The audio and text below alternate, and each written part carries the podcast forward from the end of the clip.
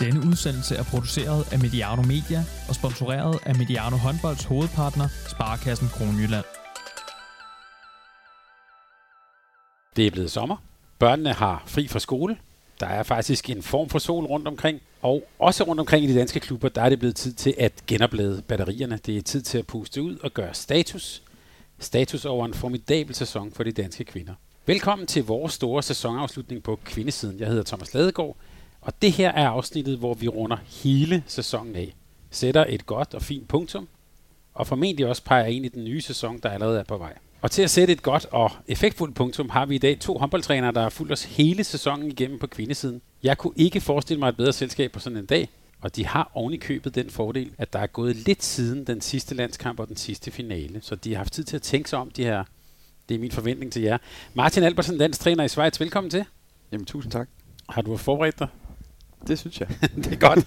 Du har i hvert fald fulgt os øh, sæsonen igennem med øh, dit særlige perspektiv på både international og på dansk håndbold, og jeg ved, at du også, mens vi taler sammen nu her, øh, følger med i en U20-slutrunde, og snart skal du afsted også med noget U18 og så videre, så videre. Der er masser af håndbold også i sommeren. Men når du lige kigger tilbage på den forgangne sæson, hvad har været din største oplevelse med håndbolden der? Altså personligt, der var det helt sikkert, øh, når vi snakker om, om klubhåndbold, så var det at være til Final Four øh, nede i Budapest. Det var det der med, at, at nu blev tilskuerne sluppet løs igen, og, og man satte verdensrekord på damesiden med, med over 15.000 tilskuere, og det var en, en vanvittig stemning, og, og jeg synes også, at øh, hele stævnet var jo, var jo helt perfekt sat op. At, som man siger, sportsligt øh, var det måske sådan kun finalen, kan man sige. Der var sådan rigtig spændende og, og også velspillet, øh, enormt velspillet. Øh, men det var det hele værd. Altså øh, absolut øh, højdepunktet for mig som person. Og for dem, der ikke har prøvet at være til Final Four på, på kvindesiden, er, er, er man også ved at bygge noget op, som det vi kender fra Kølen på herresiden? Ja, det, det synes jeg. Jeg har også øh, været mange gange i Kølen, og jeg synes nu, øh, nu er der endelig på damesiden øh, fuldstændig øh, samme rammer og stemningsmæssigt, og, og jamen, det er jo vanvittigt professionelt setup, de har fået lavet. Og så synes jeg også bare, at øh, sammenlignet med Kølen, så er Budapest bare et perfekt sted for damerne. Øh, jeg kan sige til lytterne, at det er jo ikke et øh, vanvittigt dyrt sted at skulle overnatte eller gå og spise osv., så, videre, så så det er bare at komme afsted til, til næste sæson og, og ned og opleve, og skal vi snakke om senere, men forhåbentlig med nogle, noget dansk deltagelse.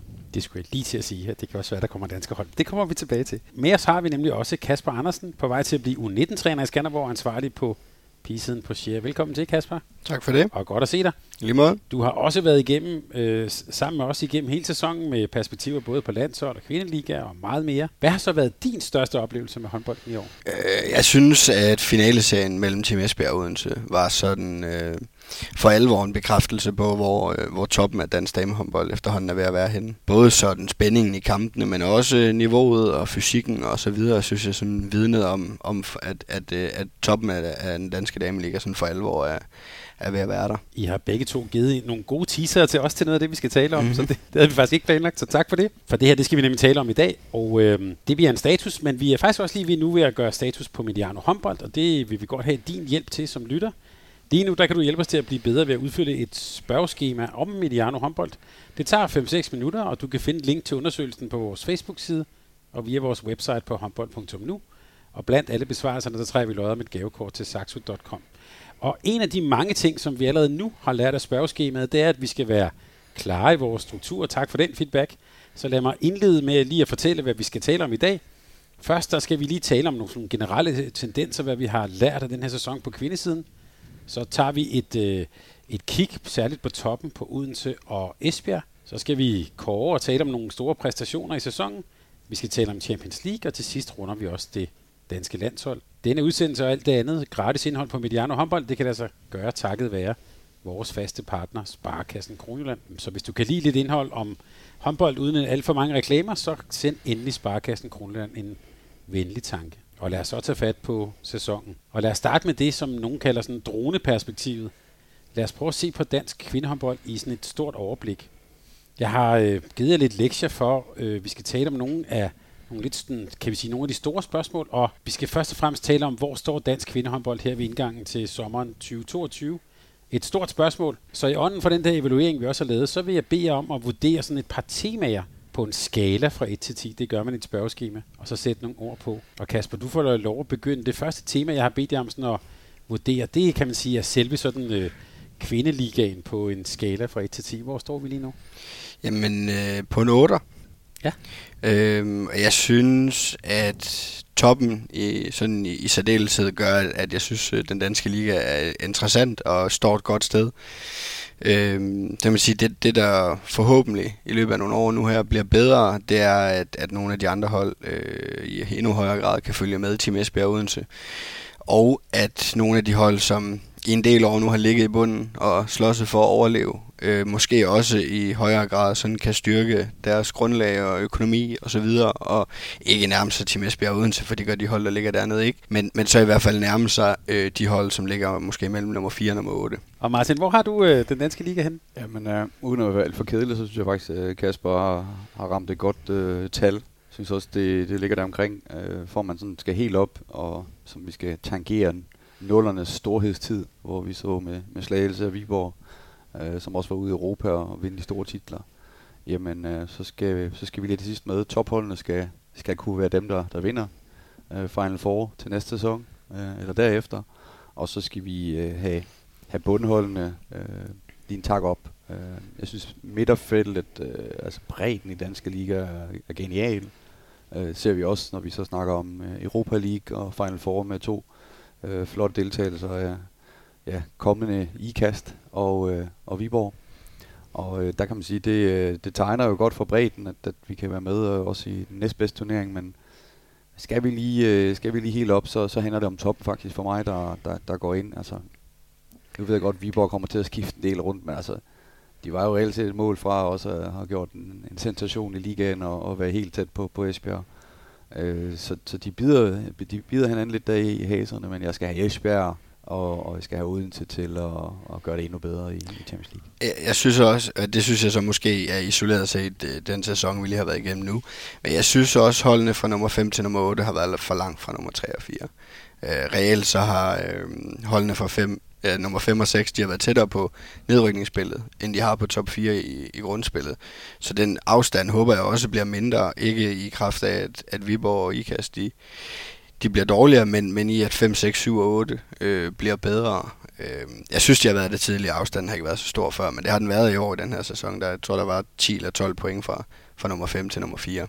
Og så vil jeg sige, på, på et punkt, hvor jeg øh, så sammenligner med de andre store ligaer rundt omkring, så synes jeg på, på målvogterposten, øh, er vi lidt et stykke efter. Der, der skal vi gøre noget ved det danske talentarbejde øh, i forhold til målvogterposten. Vi skal ikke står og kan nævne et navn, når vi snakker fremtidens målvogter på, på damesiden. Der skal være flere ombud, som vi ser på herresiden.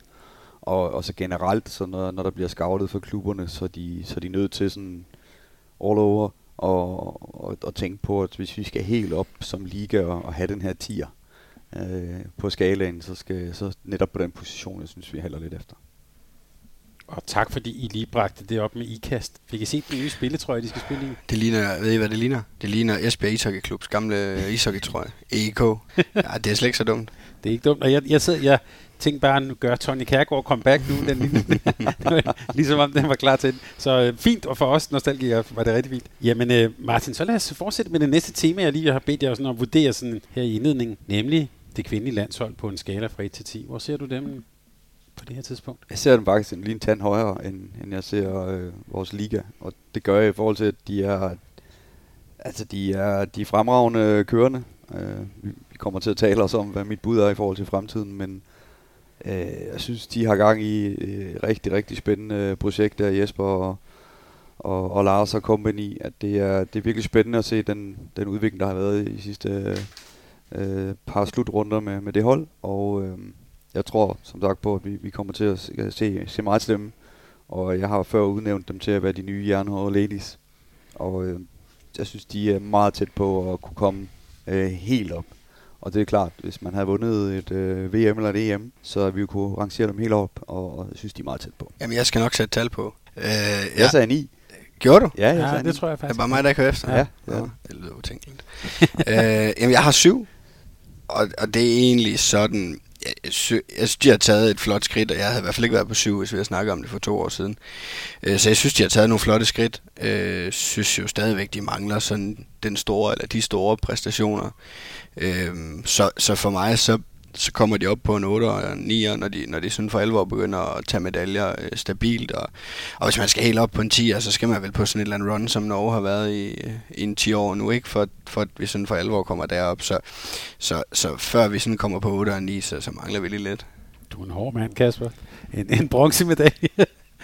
Og jamen, en bronzemedalje, altså. Så, Men det du gerne vil se, det er, at de er, kan man sige, er mere kontinuerligt, at det er noget, vi kan regne med. Ja, altså nu taget en bronzemedalje sidst, og vi spillede en god slutrunde, absolut, og forventningerne er jo også høje til den kommende, og, og hvis vi sådan begynder at stabilt at tage medaljer 3-4 slutrunder i streg, så synes jeg også, at vi er der, hvor, hvor vi snakker 8 og 9, ikke? Og, og hvis vi sådan stabilt begynder at vinde slutrunder, som Norge har gjort, så kan vi jo så kan vi boppe den op på en 10'er. Der skal meget for at gøre Kasper tilfreds. Det synes jeg er godt.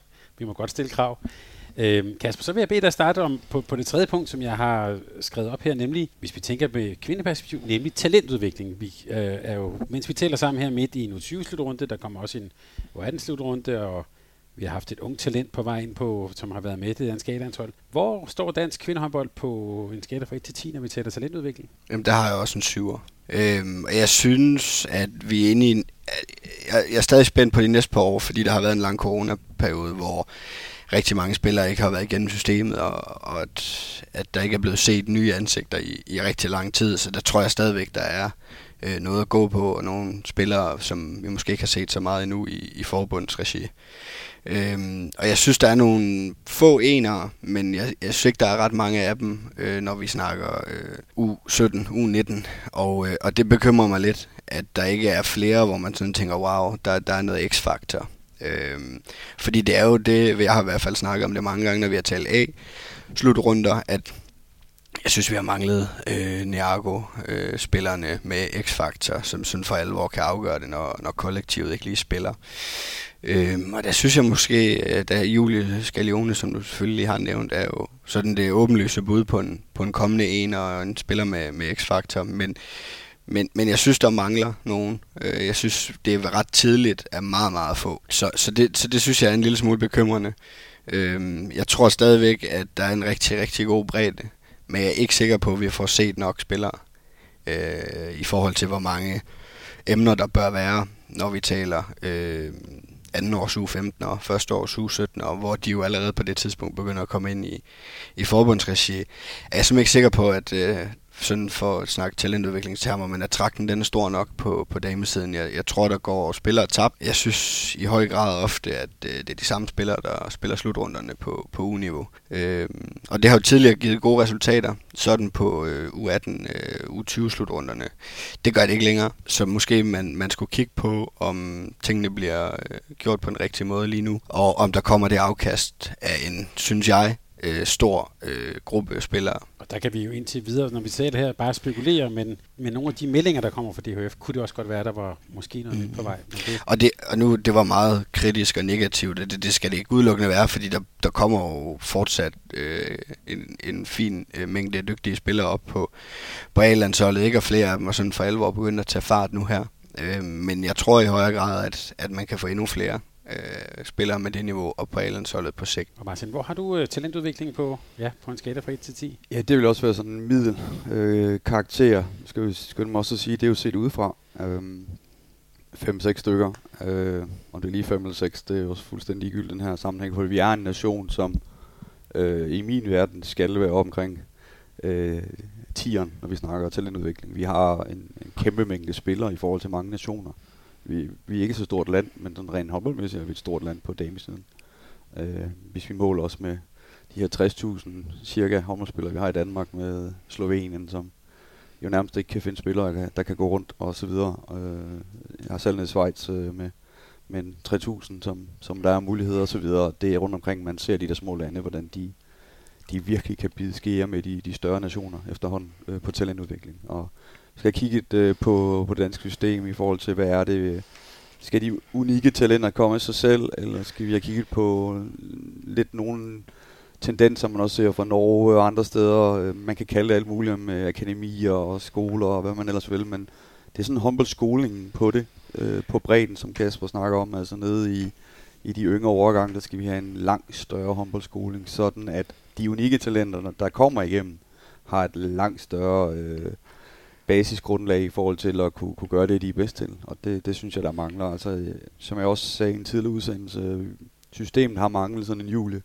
Øh, nu kommer hun, og det, det tror jeg, man under lettet øh, op omkring, men jeg synes, man skal, man skal tage arbejdshandskerne på, og så skal man øh, knokle lidt mere med det her, der hedder øh, håndboldskolingen, og sørge for, at, at de spillere, vi nu har, vi har mange af dem, at de har øh, alle mulighederne. Og øh, det tror jeg også, man, man kigger på, som du selv siger, Thomas, man kigger på det hele tiden.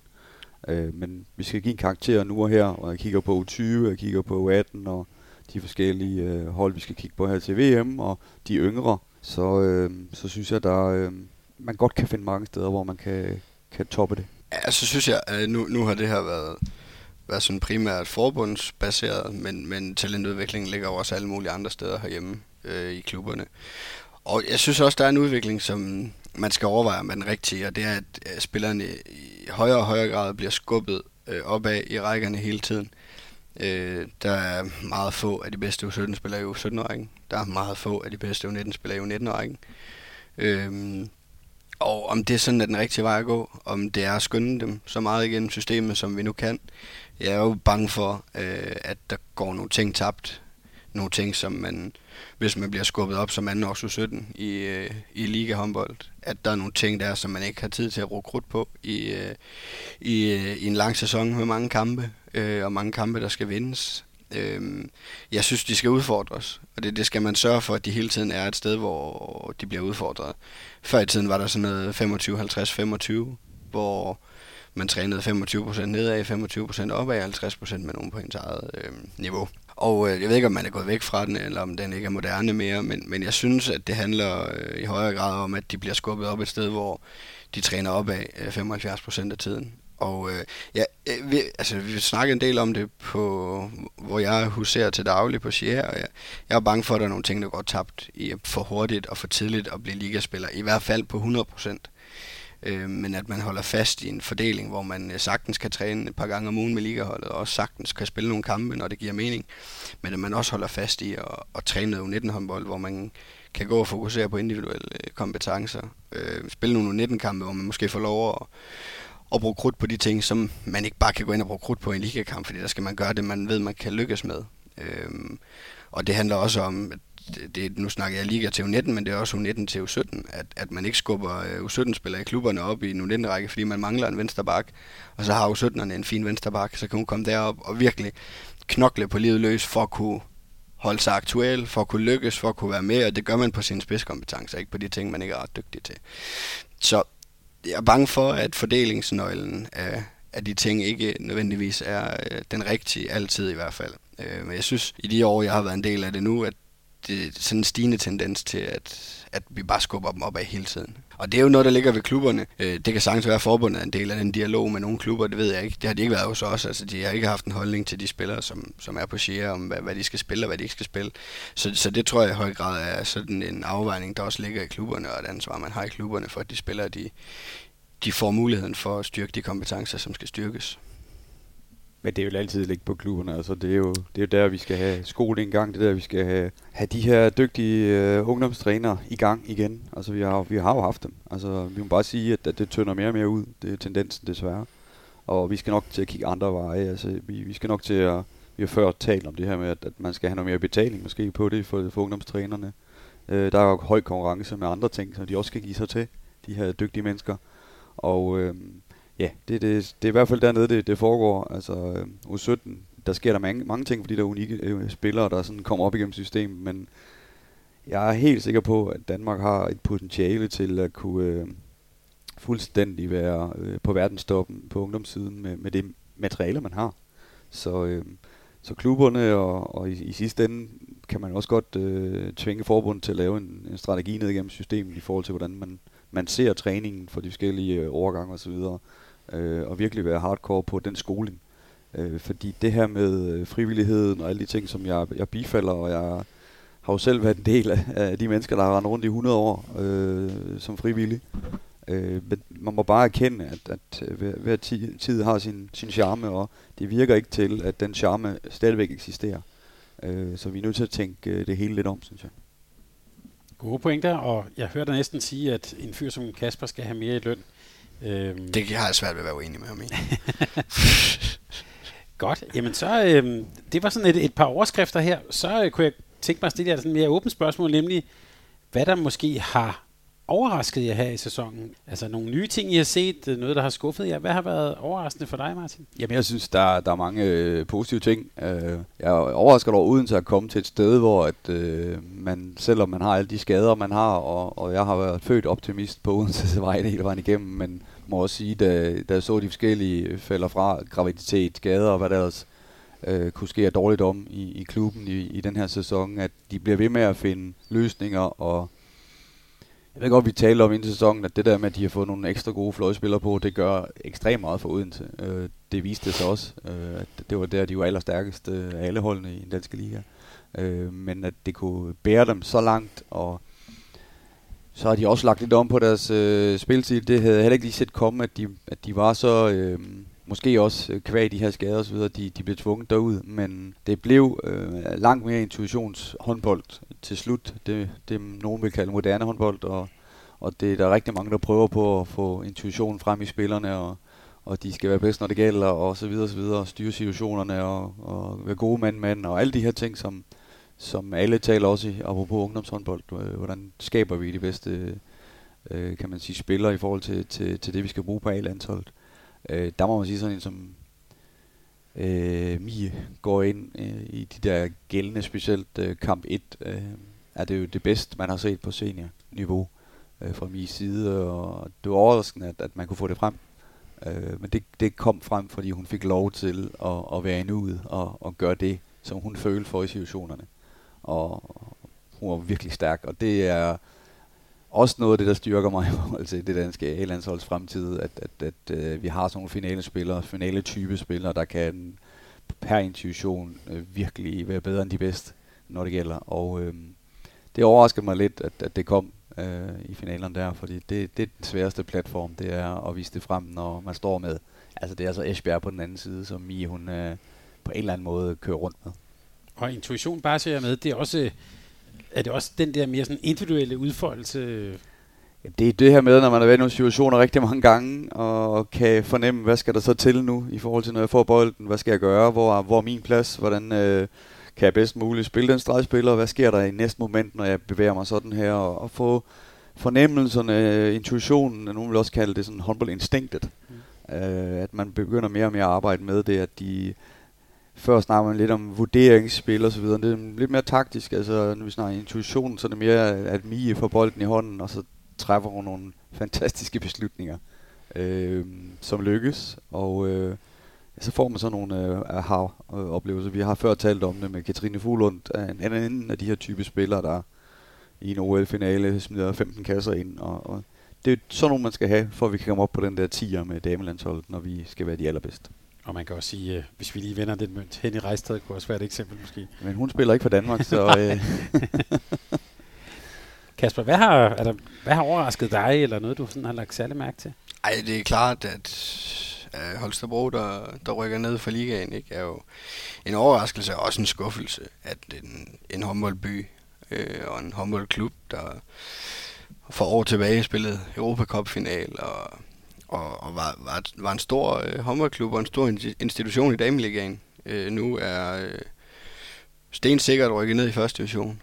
Øh, det, det er jo skuffende. Og øh, ja, det må håbe i hvert fald, at de, de, de får styr på tingene og kommer op igen, fordi det, det vil da blive et afsavn i, i den danske liga, at, at Holstebro ikke længere er der. Så synes jeg, jeg nævnte det lige lidt tidligere, men jeg synes det med, at øh, nummer 5 og 6 i ligaen reelt er tættere på et, et nedrykningsspil, end, end de er på, på at spille med om at få point med over i, i en slutspilspulje er, øh, er, en overraskelse og også en skuffelse. Øh, det er selvfølgelig øh, både et udtryk for, at, at øh, Viborg og HH øh, igen har spillet øh, et stærkt grundspil, men det er også et udtryk for, at, at nogle af de hold, som, som gerne skal bide dem i hælene og, og, og byde dem op til dans, de ikke har, de ikke har gjort det godt nok i år. Så, så det er sådan lige et par af, af de ting, hvor jeg i hvert fald tænker, at, at der kunne vi godt have ønsket os øh, noget mere.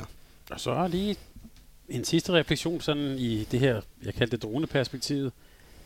Hvis noget af det, vi har set, hvad kunne, hvad kunne du så godt tænke dig at se mere af i den nye sæson? Hvad kunne være nogle forhåbninger til den?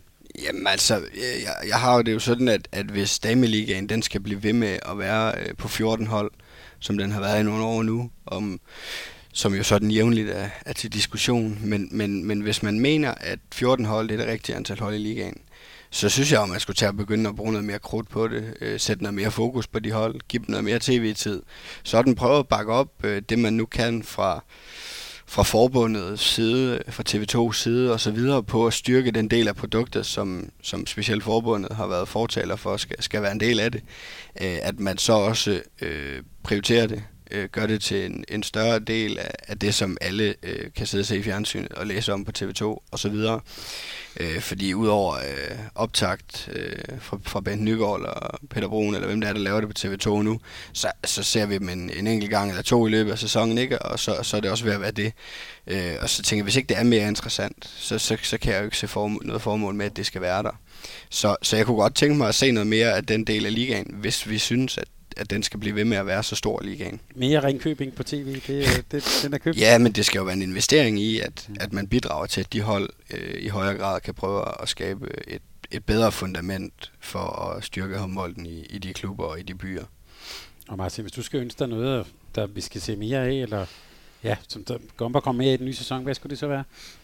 Jamen, jeg, jeg vil gerne udfordre øh, vores kolleger til ligesom at det tror jeg også hænger lidt sammen med det, vi lige har siddet og talt om, eller Kasper har, har snakket rigtig længe om, at øh, det her midterfelt skal, skal udfordre mere, eller generelt skal, skal, skal de være bedre.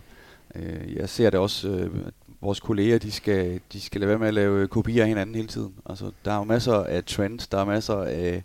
Så startede Nikolaj Jacobsen med at, at kunne fortælle, hvad skulle der ske i næste angreb i en periode, og så var det alle trænere, der gjorde det, osv. osv.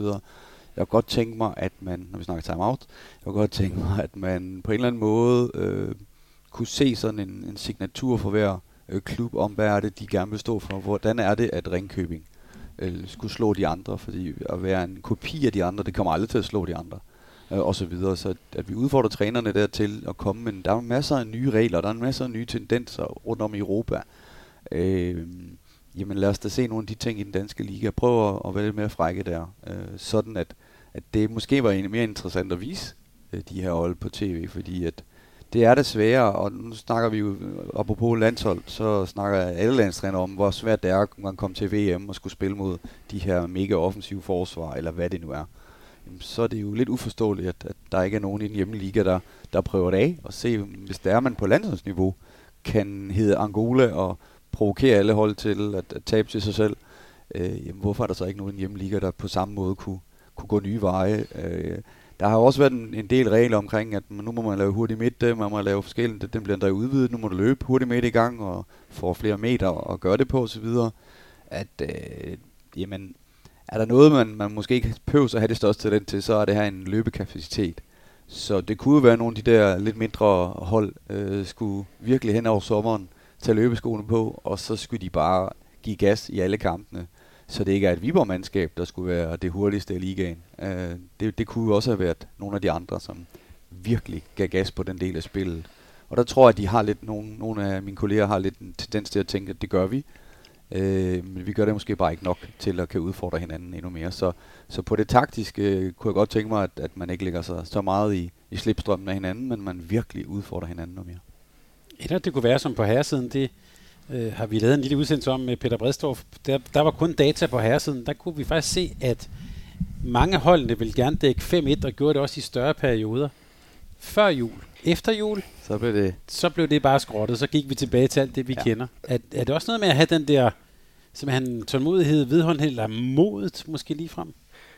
Øh, ja, det handler jo absolut om mod og tur at gøre noget, alle de andre ikke gør, øh, i momenter, hvor, hvor tingene bliver afgørende.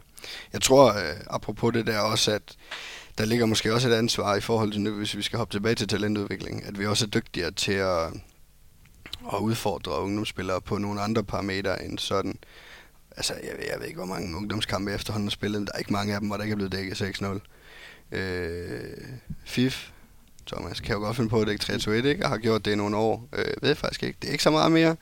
Men, men der er jo ikke mange, det er jo ikke ofte, man møder det. Altså taget i betragtning af, hvad det dybest set handler om. Og jeg, jeg er lige så stor en del af problemet som alle andre, der har beskæftiget sig med det. Men, men vi udfordrer dem jo heller ikke meget, hverken øh, når jeg ser U-landskampe U18 og U20, eller øh, U17-19 Liga herhjemme. Det er i 19 ud af 20 tilfælde øh, 6-0 forsvar. Øh, ret klassisk også. Ikke sådan de store afvekslinger i, hvordan vi så griber 6-0 forsvaret an. Øhm, så, så der er der måske også et ansvar, som vi heller ikke er dygtige nok til at tage, inden de bliver seniorspillere, i forhold til at, at have en lidt sådan bredere vifte af kompetencer, når de kommer derop. Godt, så synes jeg, vi skal dykke ned til det næste punkt, som jo handler om lige et blik på toppen, nemlig på Odense og Esbjerg. Odense genvandt mesterskabet i kamp 3, og Martin fik ret. Så Kasper, hvorfor fik Martin ret. Hvorfor blev det uden til? og så skal jeg ikke og få lov at sunde mig oven på sådan en melding der.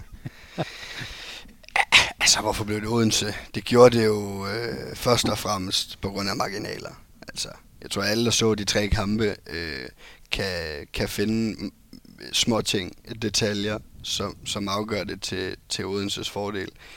Øh, men hvis jeg alligevel skal pege på noget, hvor jeg sådan synes, at, at det, det, det blev afgørende, så synes jeg, at tidspunktet i anden halvleg, i både kamp 1 og kamp 3, som Team Esbjerg taber, tidspunktet for, for Henning Reistad's pause, i begge gange i anden halvleg, kommer for sent. Og der knækker øh, kampen i begge kampe, der, der, der, der udbygger Odense et, et forspring, som, som Team Esbjerg aldrig rigtig når at hente. De er noget tættere på det i kamp 3 end i kamp 1, men, men, men jeg synes, øh, sådan i bagklogskabens øh, lys, at, at de, de pausen til, til Henny Reistad, de to kampe, skulle være kommet noget før. Øh, for det var ganske åbenlyst for alle, så jeg så det, at langt hen ad vejen, så var det offensivt med Højlund mod Henning Rejstad. Og, øh, og der må jeg sige, der kommer øh, pauserne for sent, så de med en 7 minutter igen skal til at hente en 3-4 mål. Øh, så det, der, der synes jeg i hvert fald, der var noget, der blev ganske afgørende øh, i forhold til, hvad der så fortsat er øh, marginale afgørelser. Og hvis vi lige vender mønten, Martin Esbjerg, er det her en skuffende sæson for dem?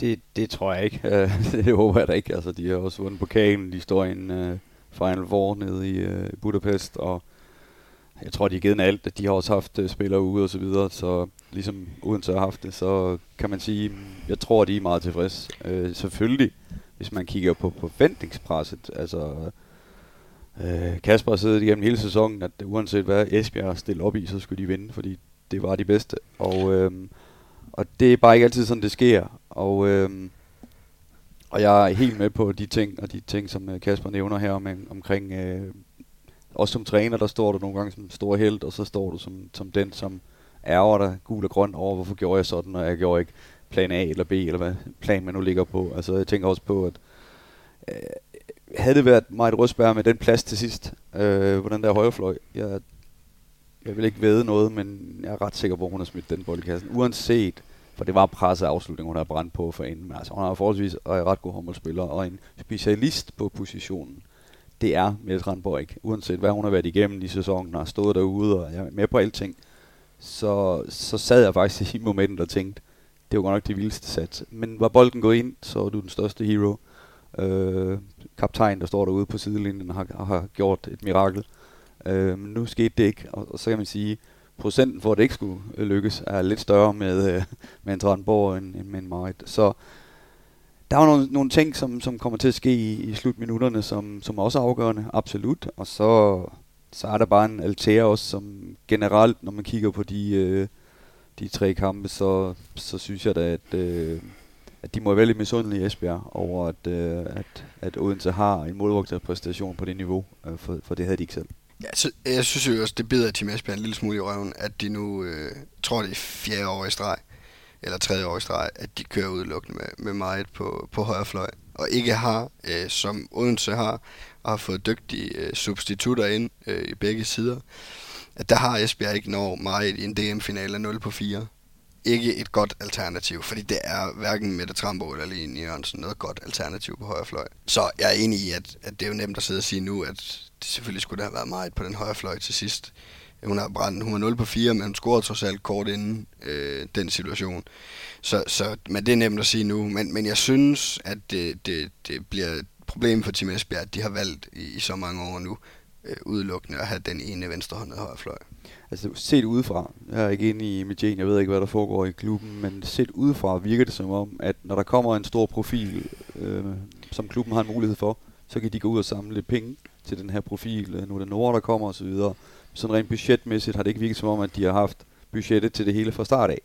Fordi så tror jeg også, at, at Jesper havde vel anderledes, så han set over hele øh, truppen og, sagt, hvad skal jeg bruge på de positioner til, at, at øh, projekt uh, går hele vejen, Champions League-mæssigt og så videre, kan lykkes. Uh, det er ret sikker på, at man kommer til ad år, uh, men, men klubben skal også, altså man skal vide, hvad lønninger, der florerer rundt omkring i Europa, og for at kunne være med i det, så har man været nødt til at gøre det på den måde, man, man har gjort det nu. Været ude, øh, når der er en nord, der melder sig på banen, så er man sikkert ude og spørge nogle sponsorer, hey, vi har en vildt interessant spiller her, øh, er med til at løfte projektet endnu mere. Og, og sådan var det også en start for Viborg. Øh, og sådan har det sikkert været for mange andre klubber, og før man kommer op på det her øh, høje, høje øh, niveau, som, som man ser rundt omkring i Europa øh, lønmæssigt. Og øh, det skal bygges op, og der har Esbjerg gjort den her øh, genistreg, vil jeg sige, med øh, genistreg med, og nu få Henny, og, og så kan man se et Nord forude, og jeg er også sikker på, at de har været tæt øh, på målvogterposition på nogle rigtig, rigtig store navne, men er glippet lige til sidst. Og øh, der har de sikkert også haft nogle sponsorer, der har sagt, okay, kan I få den spiller til klubben, så vil vi gerne bakke op. Jeg glemte jo noget ved, ved overraskelser før, eller noget vi, vi ævede os over, og det er bare lige i forhold til Tim Esbjerg. Så, så ærger jeg mig også helt vildt over, at man ikke har kunne løse den situation med Esteban Pullman. Fordi som håndboldseer, øh, som en, der følger den danske liga, så Esteban Pullman er og har været i en årrække en gave til den danske liga. Øh, på niveau, øh, sådan på opmærksomhed og på øh, lidt mere show end de der øh, interviewtrænede danske spillere, de, de stiller op med. Øh, så på alle måder har hun været en gave for den danske liga og for Tim Esbjerg. Og jeg er sikker på, at ellers åbenlyst havde de jo været endnu øh, større kandidat til at kunne vinde Champions League næste år, hvis man havde kunne løse den situation, hvis der var en Pullman. Så, og ja, og ja, der kan jo være 10.000 ting, der gør, at man ikke har kunne løse det. Det aner jeg jo ingenting om. Men, men når man betragter ligaen, niveauet, spillerne, profilerne osv. udefra, så ærger det mig helt vildt, at man ikke har kunne løse den situation. Jamen, jeg er helt enig. Jeg havde faktisk sat mig for, at vi kunne tale om situationen, for jeg synes, det er med til at devaluere på brug, når vi skal rangere øh, ligaen øh, i forhold til øh, andre ligaer i verden, øh, jamen, øh, så er det med til at evaluere, at, at der foregår sådan nogle ting, som, som ikke er godt for vores sport.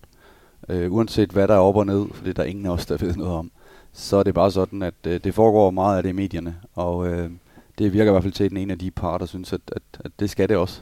Og øh, det er jeg ikke sikker på, at det får nogen øh, lykkelig afslutning, så det bliver langt ind i næste sæson. Det bliver jo omkring august, så jeg tror, der skal være noget retssag omkring tingene, og så kommer det til at, at og, og, og florere som, som, som noget mediemæssigt øh, så forud for en ny start på ligaen og så det, det synes jeg er brænder ærgerligt. Så det, det er da absolut et, et mega minus.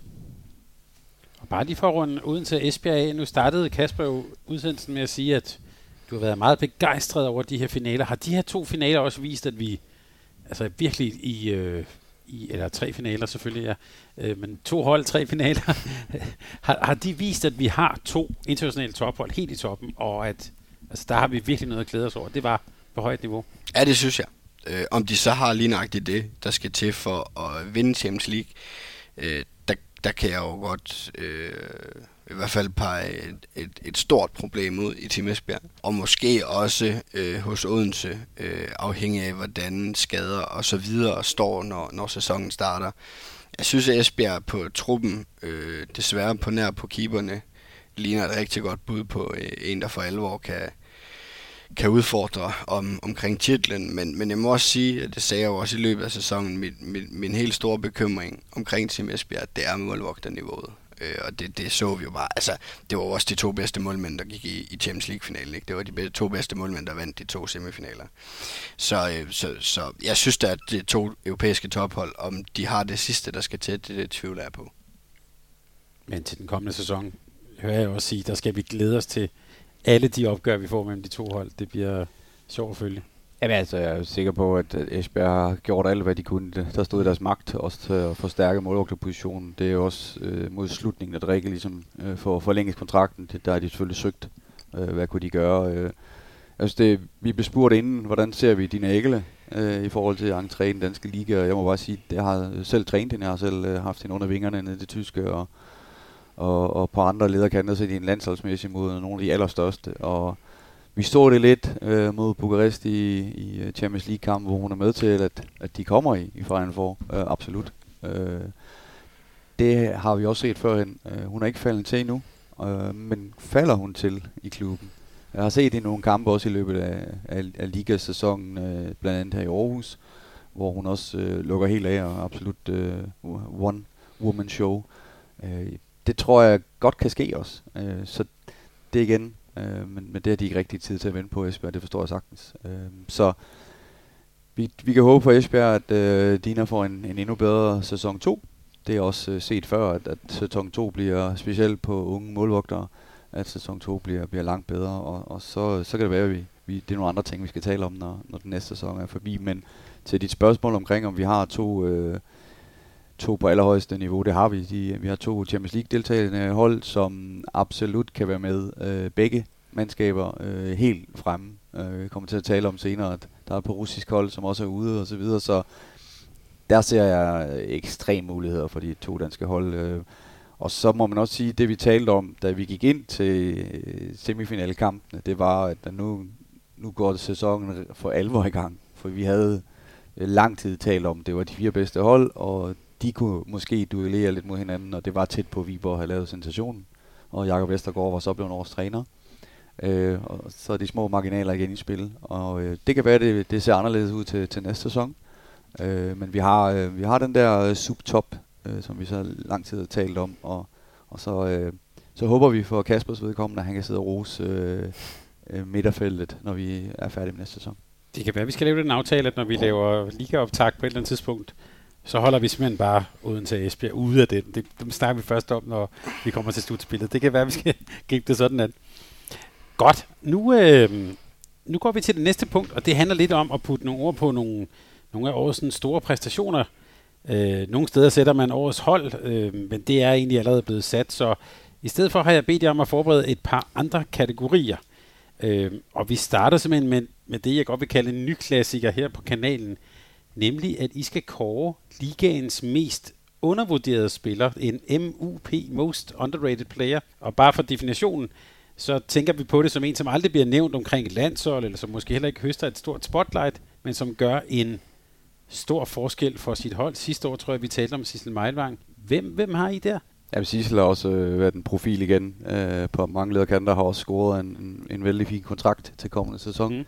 Mm. Øh, der er også helt sikkert nogen, der sidder og lytter med her og tænkt, hende skal vi holde lidt mere øje med. Nej, spøjt side. øh, det kunne man undgå. undgå. Hun har været øh, rasende dygtig. Øh, vi har også snakket om Mathilde Næsgaard mange gange, men det, øh, det er jo synd for Næsgaard, at hun på alle parametre, når vi snakker om øh, MIP og så videre i, øh, i den danske øh, liga.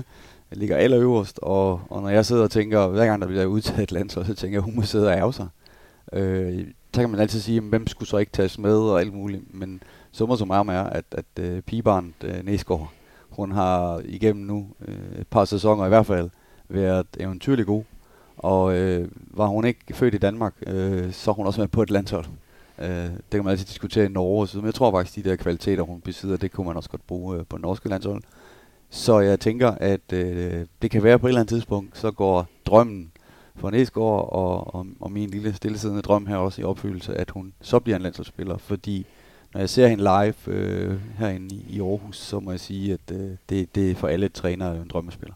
Jeg kan sige til lytterne, at hun er snart på vej med en samtale her på Mediano Håndbold. Glæder vi os til. Hvem har du som sådan uh, undervurderet profil, eller nogen, vi måske ikke taler så meget om? Jamen, jeg er overhovedet ikke uenig i, at, at Næsgaard øh, gør det fremragende, og har gjort det fremragende i nogle år nu. Øh, men nu er hun på årets hold, så mm. jeg tænkte... Jeg, jeg har taget Agne fra Silkeborg Vole. Øh, jeg kender hende lidt fra da jeg var i, i Norge, hvor hun øh, var ung, men, men en, sådan en enmands her. Øhm, og jeg synes, hun, hun brugte sidste år øh, på at tilvende sig øh, Danmark og den danske liga og så videre. Og i år synes jeg, hun har været profilen i, i Silkeborg Vole. Øhm, i begge ender gør hun det godt, øh, ligger godt til både på mål, både på assist, øh, på MEP, hun er ganske effektiv, har en af de, de højere scoringsprocenter i, jeg tror hun er i nummer 12 eller sådan noget på topscore-listen, og ligger med en, med en rigtig fin procent på over 60 procent. Øhm, så en, der bare har lagt på, siden hun kom til. Øh, også en spiller, hvor jeg tænker, hvis man sidder og skal bygge lidt et nyt hold op i, i Viborg for eksempel, at det, det må også være en spiller, man har overvejet og, og, og har haft i, i overvejelserne, fordi øh, jeg tror, hun kommer til at lægge yderligere på øh, i løbet af de næste to år i den danske liga, og ender med at blive rigtig, rigtig god. Så øh, ja. Stærkt, og vi kan jo lige sige på årets hold, apropos Ringkøbing, Alberte Simonsen. Ja. ja. Men hun var på vores hold, så hende må vi ikke tage, sig Kasper. Nej, øh, hende kunne vi også, øh, jeg har også Agne, jeg havde også øh, Alberte, som apropos Viborg og Company, altså som, som søger sådan nogle type øh, store spillere, der også øh, kan lære at dække resten godt op i midterforsvaret og så videre, så der ligger nogle muligheder for Albert i fremtiden. Det, det, hun er kommet på vores hold, så, så kommer der lidt mere spotlight, og øh, hun, hun er selvfølgelig set nu. Ja, Elma Lillesevits der på venstrefløj ja. på vores hold, som har fået splinter i, øh, i Esbjerg i, i tre år, og nu er kommet til Nykøbing og virkelig har brændt en god sæson af, og som også sagtens på, på sigt kan være en bobler til, til A-landsholdet og kvæg sit forsvarsspil også ligger højt mm. øh, i forhold til alle statistikkerne, så ja, hun, hun, men hun kommer også snart på landsholdet. Ja, på Nykøbing, så, kom jeg lige i tanke om, at Sofie Flader jo vil have, har opfundet sådan en ny sådan en, hvad hedder sådan en hængende stregspiller ja. ja. position. Det, øh, ja. Og Flader talte vi også om sidste år, og, og hun ligger igen godt til på i forhold til Nykøbens øh, spil, er hun en ekstremt vigtig brik. Ekstremt vigtig. Nu, øh, nu var jeg lidt ind på det her med, øh, øh, der var noget med modet og spillestilen, så jeg får lyst til at spørge det næste kategori. Hvem har været sjov at kigge på? Hvem har været det mest seværdige hold i år? Altså, jeg tager Esbjerg Odense ud af det, fordi jeg synes, de spiller håndbold på et, et andet niveau end mange af de andre hold, og på den måde er, er det en fornøjelse at sidde og se Esbjerg Odense spille på grund af det topniveau, der er. Øhm, men det, er også, det vil også være lidt halvkedeligt at, at sige en af de to. Så øh, jeg, jeg har taget Silkeborg Vole. Øhm, om, jeg synes, man kan jo godt efterhånden diskutere, om det er den rigtige måde at blive ved med at gribe det an på, for jeg synes ikke, Silkeborg Vole har formået at tage det næste skridt øhm, i løbet af de seneste år. Men, men ikke desto mindre, så er det jo et hold, der tør at sætte øh, fart over feltet øh, spille i et højt tempo. Har nogle spillere, synes jeg, nu har vi lige snakket af Agne, men, men åbenlyst også Sofie Bæk, øh, der er en Helene Kindberg på vej tilbage fra, fra skade. Øh, har nogle spillere, som, som også er, er sjove at kigge på, og som bidrager med nogle individuelle kvaliteter, og ja, igen, et højt, højt tempo. Så, så, og der kan man i hvert fald snakke om en DNA, og, og en måde at have besluttet, at det er sådan her, vi griber tingene an på, det er sådan her, vi gerne vil spille så øh, rekrutterer vi efter det. Og øh, jeg synes, de spiller underholdende håndbold. Helt enig. Og der er også og mange af de andre hold, som, som prøver at sætte lidt mere tempo på og så videre, så det, det bliver mere attraktivt. Øh, men for mig, sådan, og det er jo ikke fordi, det er mest underholdende, eller på nogen måde måske øh, øh, noget, som, som ligger sig op af Kaspers øh, analyse, men for mig var det sådan mere Viborg i forhold til deres øh, muligheder. At det var det hold, som kunne have, have gjort øh, den store overraskelse, og det havde vi også spået lidt, og det var det, var det vi sad og søgte, da vi sad og så dem, at, øh, og de var jo rasende tæt på, at det skulle lykkes øh, mod Esbjerg, og det, det havde været en kæmpe overraskelse, og, og de havde gjort det på deres egen måde. Det var, øh, som, som vi talte om inden, øh, Thomas, med El Temo Gigante, og der var virkelig, virkelig, virkelig gang øh, i fødderne på de her håndboldspillere fra, fra Viborg, og så, så fandt de lige pludselig noget forsvarsspil, og, og Anna, øh, at den mest attraktive målvogter at kigge på, hvis jeg skal sådan føre det ind i målet. Øh, og, og fandt også ud af at smide nogle lange bolde afsted øh, på noget raket der på fløjen og hvad ved jeg. Så det var, for mig var det, var det spændende at følge øh, Viborgs øh, afslutning der, og, og også fordi det var så et, øh, et hold, som efter sæsonen på en måde er, er i opløsning, eller i hvert fald skal bygges nyt op. Og, øh, og så se om de, de, de dog kunne kunne give den bedste afsked til, til de her store profiler, der forlader klubben, og det var så tæt på. Så det var, for mig var det mega spændende altså, at følge det til slut. Så grønne trøjer og fart over feltet, det. ja. Hvis vi så lige, øh, nu vil jeg lige bede om at tage nej-hatten på, godt ned i panden. Hvem har så skuffet hvem, eller hvad har skuffet jer mest i sæsonen? Du får lov at starte. Jamen, jeg har, jeg, det, det var, fik jeg så sagt før, faktisk. Mm. Fordi det, det er, øh, Holstebros nedrykning, mm. og det er den her Tim Esbjerg Pullman øh, mm. sag, som jeg synes er, som Martin sagde før, det er mega ærgerligt, at, at det skal have så meget opmærksomhed i en sæson, hvor vi også samtidig sidder og snakker om noget af det, det bedste håndbold, vi har set i den danske dameliga i lang tid. Så, så det er egentlig for mig, at det sådan de to ting, jeg egentlig har været omkring i forhold til Holstebro og, og Esbjerg slash Pullman. Ja, og jeg lægger mig fuldstændig i slipstrøm der, og så vil jeg så sige Randers, som jo kunne have været øh, også en ekstrem negativ øh, historie mod slutningen. Det var de jo i løbet af sæsonen, og havde ingen penge, og, og redder sig sig selv for at så lidt ud af, af, af afsøllet, øh, og, og redder sig rent økonomisk, og redder sæsonen i forhold til at blive i uh, ligaen, og det, så det var jo... Øh, både uh, total katastrofe, og så var det jo en, en lykkelig afslutning, uh, som Ole han, han flot styrer land. Øh, men de, de historier, dem, dem har vi slet, slet ikke brug for, at, øh, at klubberne ikke har økonomi til, til de budgetter, de stiller op. Øh, så det, det skal vi helt ud over, og, og, og sammen med de andre to historier der, det er jo, det er jo så ærgerligt, at øh, en traditionsklub skal rykke ned i forhold til også det ungdomsarbejde, man ved, der foregår i, i omkring Holstebro. Og generelt øh, øh, kunne have været spændende at se nogle af de her U19-piger også øh, rykke op på, på ligaholdet og, og kunne udfolde deres talent. Og og så ja, Polman gider vi ikke at tale mere om. Ved vi jo ikke noget om det, det talte vi om sidst også, Kasper, med det her dygtige U19-hold omkring Holstebro. Er, er de ved allerede ved at blive spredt for alle vinde? Nej, nej. De centrale er dygtige fra U19 i år, selvom de egentlig kun er anden års U19 her til den, til den kommende sæson, skal, skal være en del af og fylde en del på, på første divisionsholdet. Så et uh, hold, vi også glæder os til at følge i den kommende sæson. Ja. Øhm, hvis vi så lige skal tage nej-hatten væk, og så putte lidt, lidt, noget lidt mere grøn ja-hat på. Er der, vi skal pege på noget, som har været en stor positiv overraskelse, det kan være en spiller, et hold eller en træner, nogen som har overrasket jer positivt? Ja, altså det er jo ikke en overraskelse, men, men vi er jo nødt til at sige, når vi snakker positive tilføjelser og oplevelser i, i den danske dameliga i år, så er vi jo nødt til at sige uh, Henning Rejstad selvom det overhovedet ikke er en overraskelse. Og så alligevel, altså fordi nu har vi lige ejet en anden øh, hylde, men, men det er en spiller, der har brugt noget tid på at vende sig til, Silkeborg til den danske liga og så videre. Det har hun altså ikke behøvet hende i Rejstad. Hun skal egentlig bare have kuglen, og så, øh, så, så, så tager hun fat. Så det har været voldsomt positivt for, for dansk damehåndbold, den danske liga, øh, at, at kunne tilføre en spiller som, som Henny Rejstad, i stedet for at hun tager til at gøre, at, at nu brænder hun nogle år i, i den danske liga. Så på sin vis nok ikke overraskende, men meget, meget positivt. Jeg troede, du ville have sagt Skanderborg håndbold, men som kom godt Og så vil jeg sige, at, at der så en, en, en, at blive samtrådet, fordi jeg, er helt enig i det, Kasper siger, men så at sige, øh, og så for Odenses vedkommende med, øh, med de unge piger i, i Mie og i, i Altea, at, at de øh, to danske piger der kunne øh, slå, jeg, jeg siger stadigvæk, de slår Esbjerg pinden øh, på deres egen måde, øh, men ikke, det er jo vanvittige talenter, vi har i, i den klub, de to spiller for dansk damehåndbolds fremtid. Det, øh, det kan man ikke sige er en overraskelse, men det, det er positivt, og det, øh, jeg sad i hvert fald og, og fryde mig over, at vi har på danske piger der, der, der virkelig øh, har fundet ud af, hvad, hvad det handler om, når det gælder. Ja, jeg synes også, altså, jeg synes også det er positivt, at Odense måske i, i højere grad end Tim Esbjerg sådan, øh, har en stamme, eller i hvert fald har danske landsholdsspillere, som, som en del af, af topprodukt i den danske liga. Øh, må vi sige, det er jo en anden nation, der sådan præger tingenes gang i, i Team Esbjerg, så at øh, Mie, at øh, Altea, Helene Elver, når hun kommer tilbage, Rikke Iversen, øh, at, de, at de har de spillere som en del af produktet i den danske liga, synes jeg også er vigtigt, at, at det ikke ender med at være et hollandsk landshold og et norsk landshold, som, som præger toppen af den danske liga.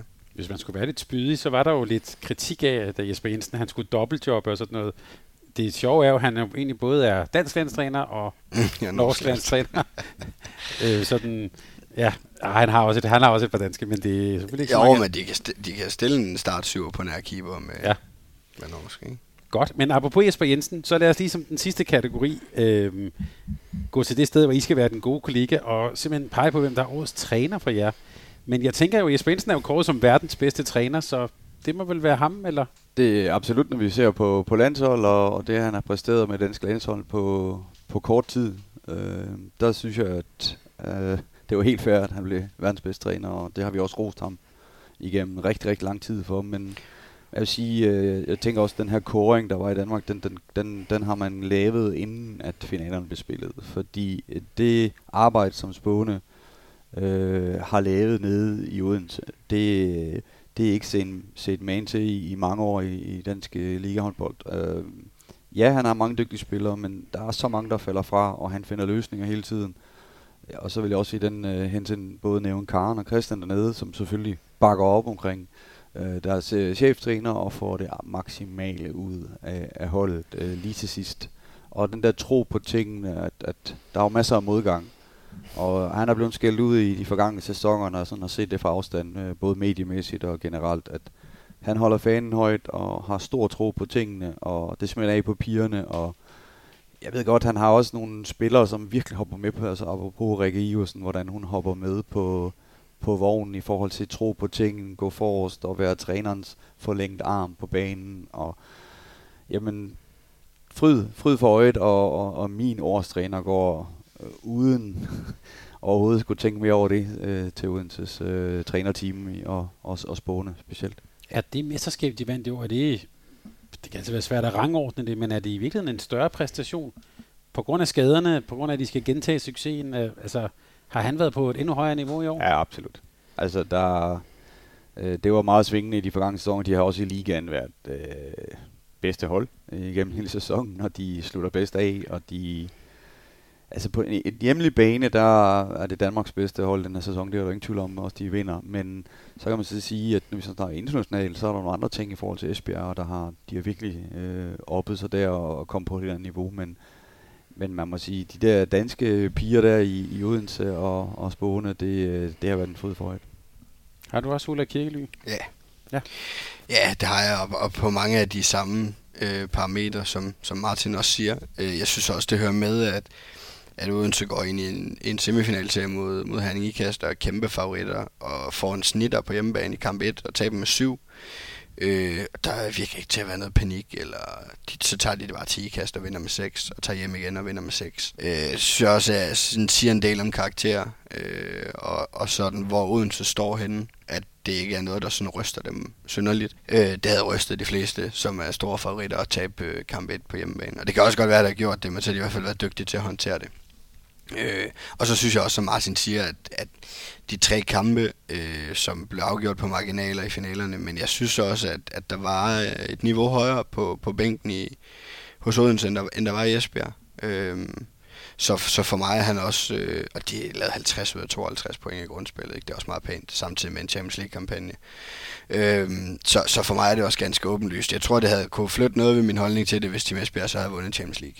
Øh, men når man tager derover og bliver nummer 4 og taber finalerne herhjemme, så, så, øh, så, så synes jeg, at, øh, at Spåne har, har fortjent at være, være årets træner. Den er sender vi afsted til Fyn. Tillykke med det, Ulla Kikkely. Meget fortjent titel her. Nu har vi to store emner tilbage, og det er begge emner, hvor vi skal lidt uden for landets grænser. Vi skal tale om Champions League, og så slutter vi af med det danske landshold. Øh, og Martin, sidste år, nu var, nu var du inde på øh, dit øh, din weekend i Budapest. Man bliver jo slet ikke misundelig. Men sidste år, der spurgte jeg, øh, om sejren til Vipers, det markerede et magtskifte, eller om det bare var en parentes. Det kan man jo så sige. Det har vi måske fået svar på nu, eller?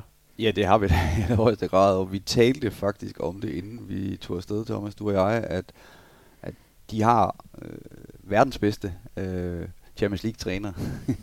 Fordi verdens bedste træner har vi selvfølgelig i Danmark, men øh, verdens bedste Champions League-træner, øh, Ole går rundt op i, i Norge, og han er vanvittig. Øh, sådan en stor udskiftning, og så øh, alligevel gå ind til Champions League, og vi tror på, at han vinder det hele, øh, da vi sender dem afsted. At det kunne han.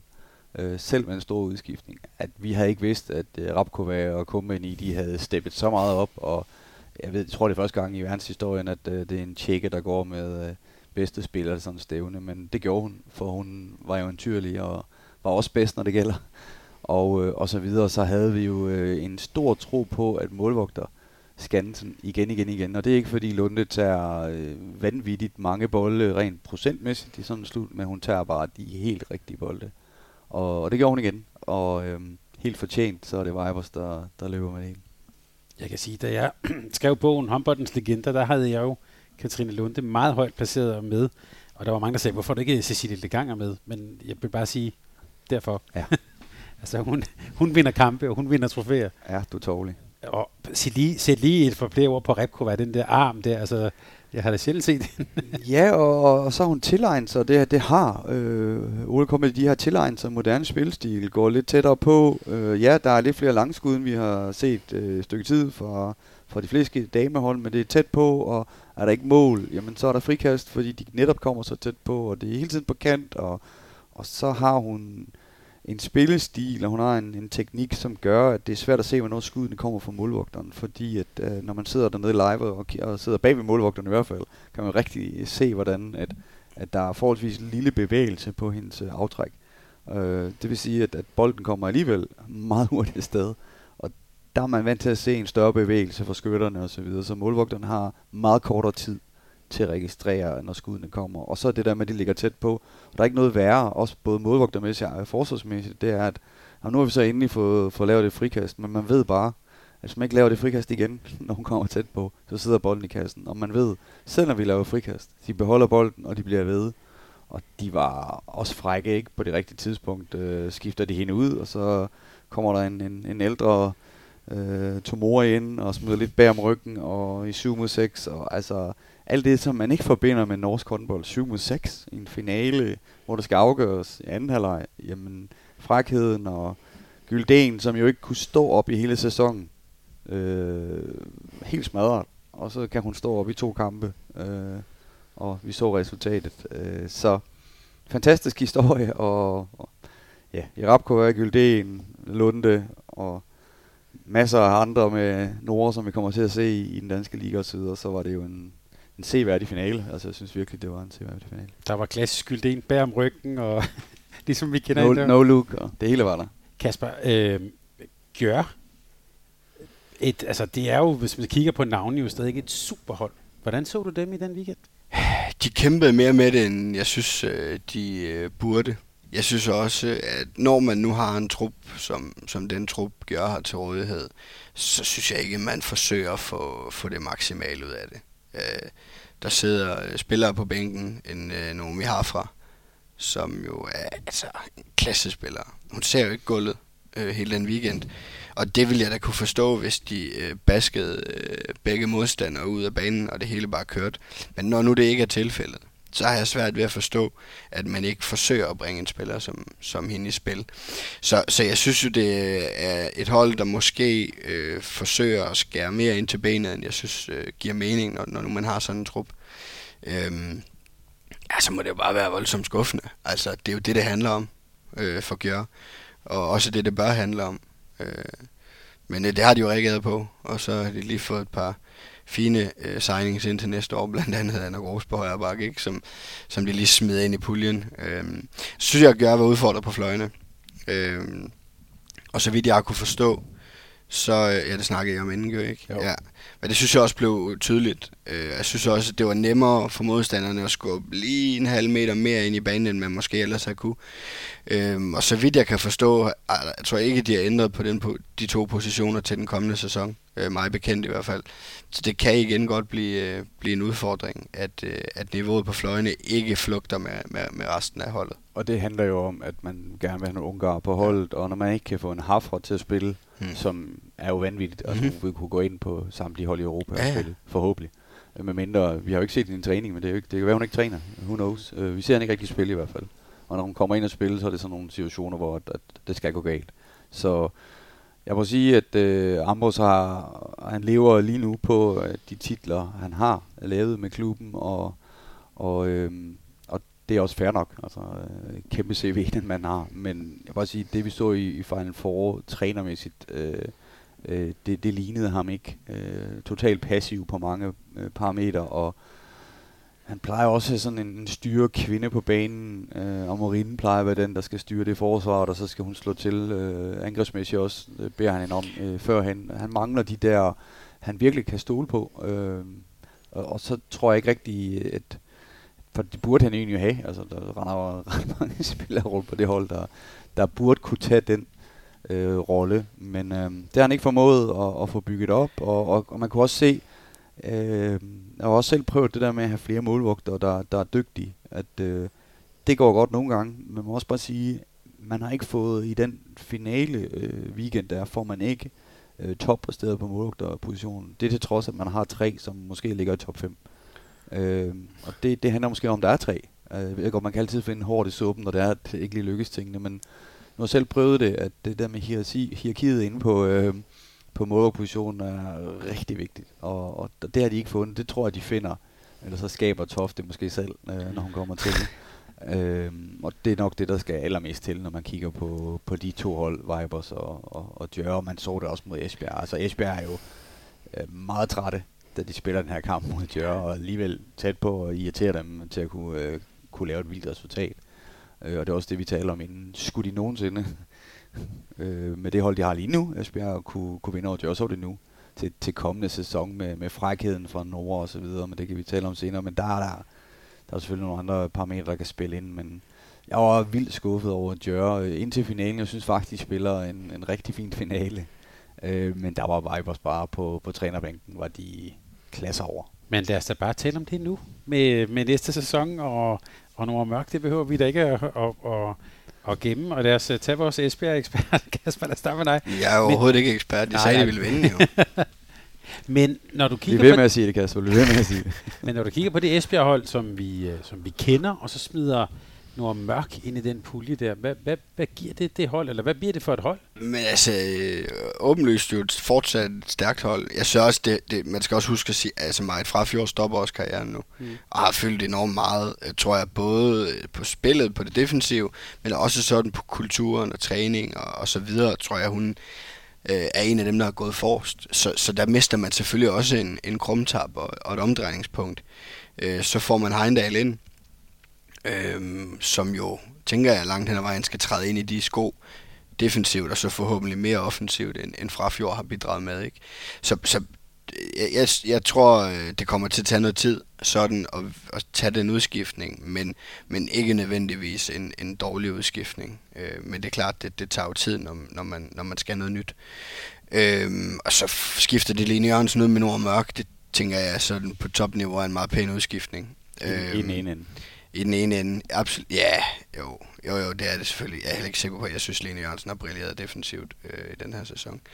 Øhm, og så er det jo en spiller, som jeg tænker, der kommer til at gå ind og skal fylde de sko ud, som Esteban Pullman på mange måder har udfyldt, øh, udover at være en dygtig omholdsspiller, men også være en del af showet øh, i, øh, i hallen i, i Esbjerg, hvor der jo oftest er, er udsolgt og fyldt.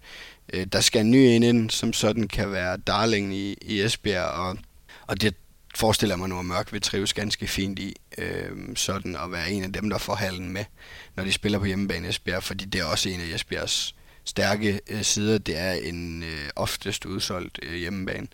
Og der, der, der, der bliver hun en del af sådan at skulle, øh, skulle få halen op og, op og køre. Øhm, og så er det jo bare år to for hende i Ejstad, hvor hun jo umiddelbart kan komme til at fylde endnu mere, være endnu bedre, og tror jeg også kommer til at fylde endnu mere defensivt. Øh, jeg synes, det var også noget af det, der var interessant i Vibers med hende. Det var, at hun jo øh, løb ned og dækkede træer øh, nogle gange, og det håber jeg, at, at man kan finde en nøgle på i Esbjerg også, fordi Nordmørk skal helst ud. Øhm, så, så er jeg spændt på at se, hvordan styrkeforholdet, eller hvordan relationen, eller hvordan man har både med det Tramborg og Nordmørk øh, på det samme klubhold. Det er jeg også spændt på. Men, og så savner jeg jo, at de snart præsenterer en højre fløj mere. Altså. Men lad os lige, bare lige en kort detalje, som måske har betydning for noget af det sidste, vi skal tale om, nemlig landsholdet. Ser du et midterforsvar næste år i Esbjerg, der hedder Mette Trandborg og Katrine Heindal? Øh, ja, i perioder er det ikke utænkeligt.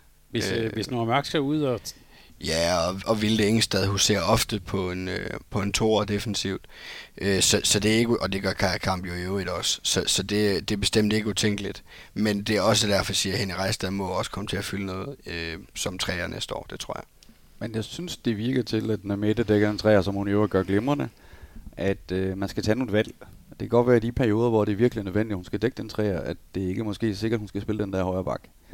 Øh, det virker til, at når hun har dækket den træer, at øh, energimæssigt øh, fokus måske har været anderledes, øh, end vi har set hende, når hun har været aller, allerbedst. Hun har også haft nogle perioder i starten, hvor hun dækker træer, hvor hun var rigtig dygtig angrebet, men synes generelt set, hvis man kigger over hele sæsonen, så, så har hun svært ved at, at holde fokus på angrebet, når hun har den store rolle i forsvaret. Og det tror jeg, at øh, det kan godt være en tilvænding, men, men så er det også spørgsmål, hvor lang tid man har til de her tilvændinger. Det er den ene ting. Og så synes jeg, at vi så, øh, apropos øh, nede i Budapest, øh, på fløjepositionerne, var det jo øh, ikke til at kende Esbjerg. Altså det er jo, det er jo top fløje, vi har, har med at gøre derude. Men de er selvfølgelig trætte, og det har været skadesmæssigt en sæson øh, for dem, hvor de har været lidt ude begge to. Men, men de taber jo øh, decideret øh, situationen i, imod Djør så i den her, de her vigtige, vigtige minutter, hvor øh, Lino går ind, og, og specielt på venstre fløjmæssigt øh, var det meget svært for Esbjerg. Så ja, der skal måske en anden til, men de skal også, de to øh, meget, meget dygtige fløje der skal, skal spille top, øh, hvis vi skal se Esbjerg helt frem. Fordi Jesper også, og det, det er jeg meget tilhænger af, at han gerne vil, han vil gerne spille bredt i banen, han vil gerne have, have dem med. Og så kunne jeg også godt tænke mig, at øh, på et eller andet tidspunkt, når, når det her forsvar jo, som har stået faktisk glimrende i, i mange perioder, så har man haft problemer måske på målopposition, men de har også haft både bolderobring og så videre, specielt i, i slutkampene, hvor vi så det her aggressive forsvar igen, vi efterlyste. Vi så også en, en skæv 5-1, vi så Fløje, der gik op, og vi så det her initiativforsvar, at man så begynder at løbe lidt stærkere igen. Altså, jeg synes, der var en periode, de har været trætte, ja, nu snakker vi en ny sæson, øh, der håber jeg, at vi ser et Esbjerg-hold, som kan udfordre de bedste mandskaber i verden på, på løb. Det tror jeg, der skal til, øh, hvis vi skal se dem helt frem. Vi øh, har ikke de to store russiske hold med. Vi har to danske hold med, som I siger er stærke. Øhm, kan vi tillade os at have store forhåbninger, bare i konklusion til Odense og Esbjerg? Ja, det synes jeg. Altså, det har vi snakket om tidligere, men det er jo to hold, som jeg ved ikke, om man skal forvente, at de er i Final Four, fordi der er en del om budet. Men at de er en, er en del af spillet og kvartfinalerne og, og, og, og i spillet om, om de fire pladser, synes jeg godt, man kan have en, ikke en forhåbning, men en forventning øh, om, at de er.